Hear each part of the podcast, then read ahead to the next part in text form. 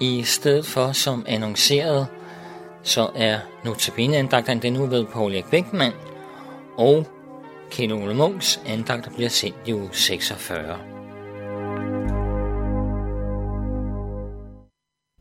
På vej til Alle Helgen. Alle Helgens søndag. Det er temaet i denne uges Notabene-programmer. Og den røde tråd i dag er troens hvile. Lidt kongelig har man da lov at være. Sådan hedder det i et reklameslogan for Billebladet, der i månedsvis ikke blot har været lidt kongelig, men nærmest overfyldt med kongestof fra ind- og udland.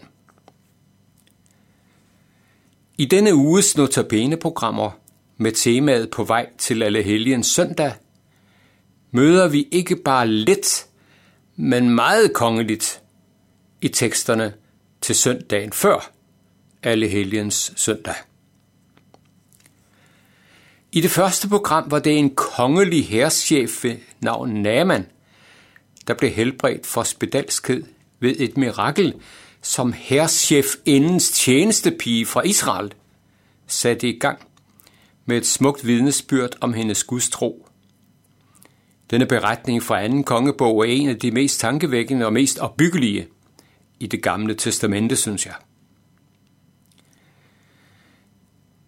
Teksten til den samme søndag fra Johannes evangelie kapitel 4 har også fokus på et barn, hvis far er kongelig embedsmand.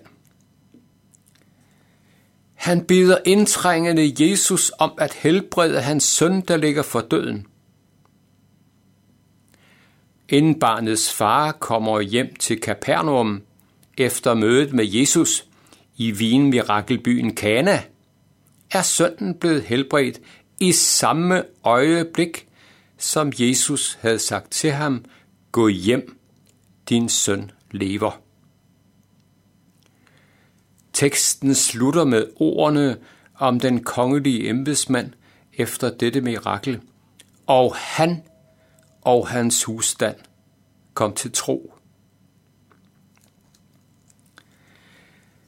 I teksten ved den første andagt var den kongelige herreschefs herlige bekendelse efter hans helbredelse. Nu ved jeg, at der ikke er nogen Gud på hele jorden, undtagen i Israel. De to kongelige fik tro som et nyt fundament i livet, et nyt hvilested, et nyt ankerpunkt.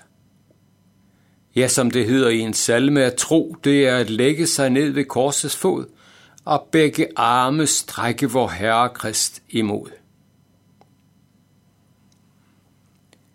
Et par tusinde år senere var der en bibeloversætter på Sydhavsøerne, der også fik en uforglemmelig lektion om tro.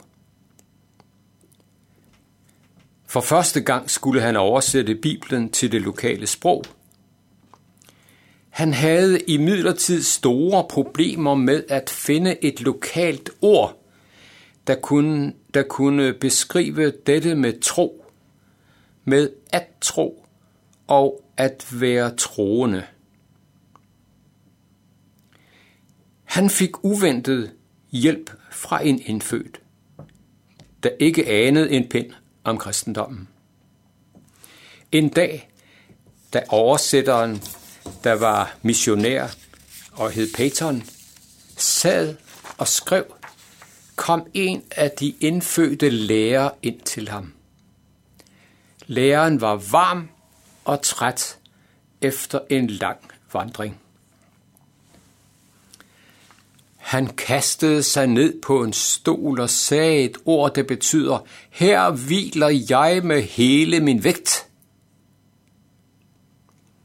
Straks ringede der en klokke for bibeloversætterens indre øre. Jamen, det var jo lige det ord, han havde brug for. Her var det ord, der kunne bruges til at beskrive afhængigheden af Jesus Kristus – som et troende menneske. Så siden den dag forstår de troende på Sydhavsøerne dette, at tro er noget, hvor med man med hele sin sjæl og sit hjerte hviler på Jesus. Her er hvilestedet i lyst og i nød. Her er stolen, når for eksempel den åndelige træthed, eller endnu værre, det åndelige mismod, sniger sig ind. Så er det befriende at vide, at der hvor hele vægten skal ligge, ikke er hos os selv eller på et andet skrøbeligt grundlag. Det er slet ikke så dårligt, hvad en træt lærer fra Sydhavsøerne fik med i deres første gangs oversættelse om tro. Vi er mange, der fra barn af har fået sunget ind i os dette med hvile. For eksempel i Lina Sandels ord, lær mig da at hvile kun på dine løfter, herre kær. Ja, også i et stærkt vidnesbyrd på dansk grund. I en salme, der blev en digters sidste ord på poetisk vis.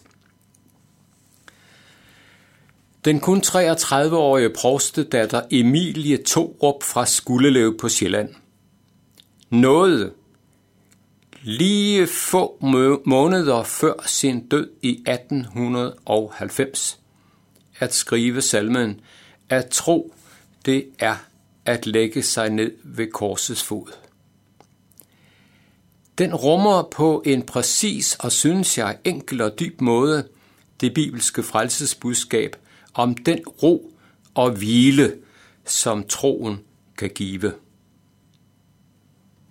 Jeg tænk blot på de meget gribende og overraskende ord, som en af hendes søstre sagde om deres farvel til den 33-årige. Det var første gang, jeg så døden. Hvor var den strålende? Hun bad kun far og mor om ikke at sørge. Og så sov hun stille hen som et barn, mens aftenklokkerne ringede, og far lyste velsignelsen over hende.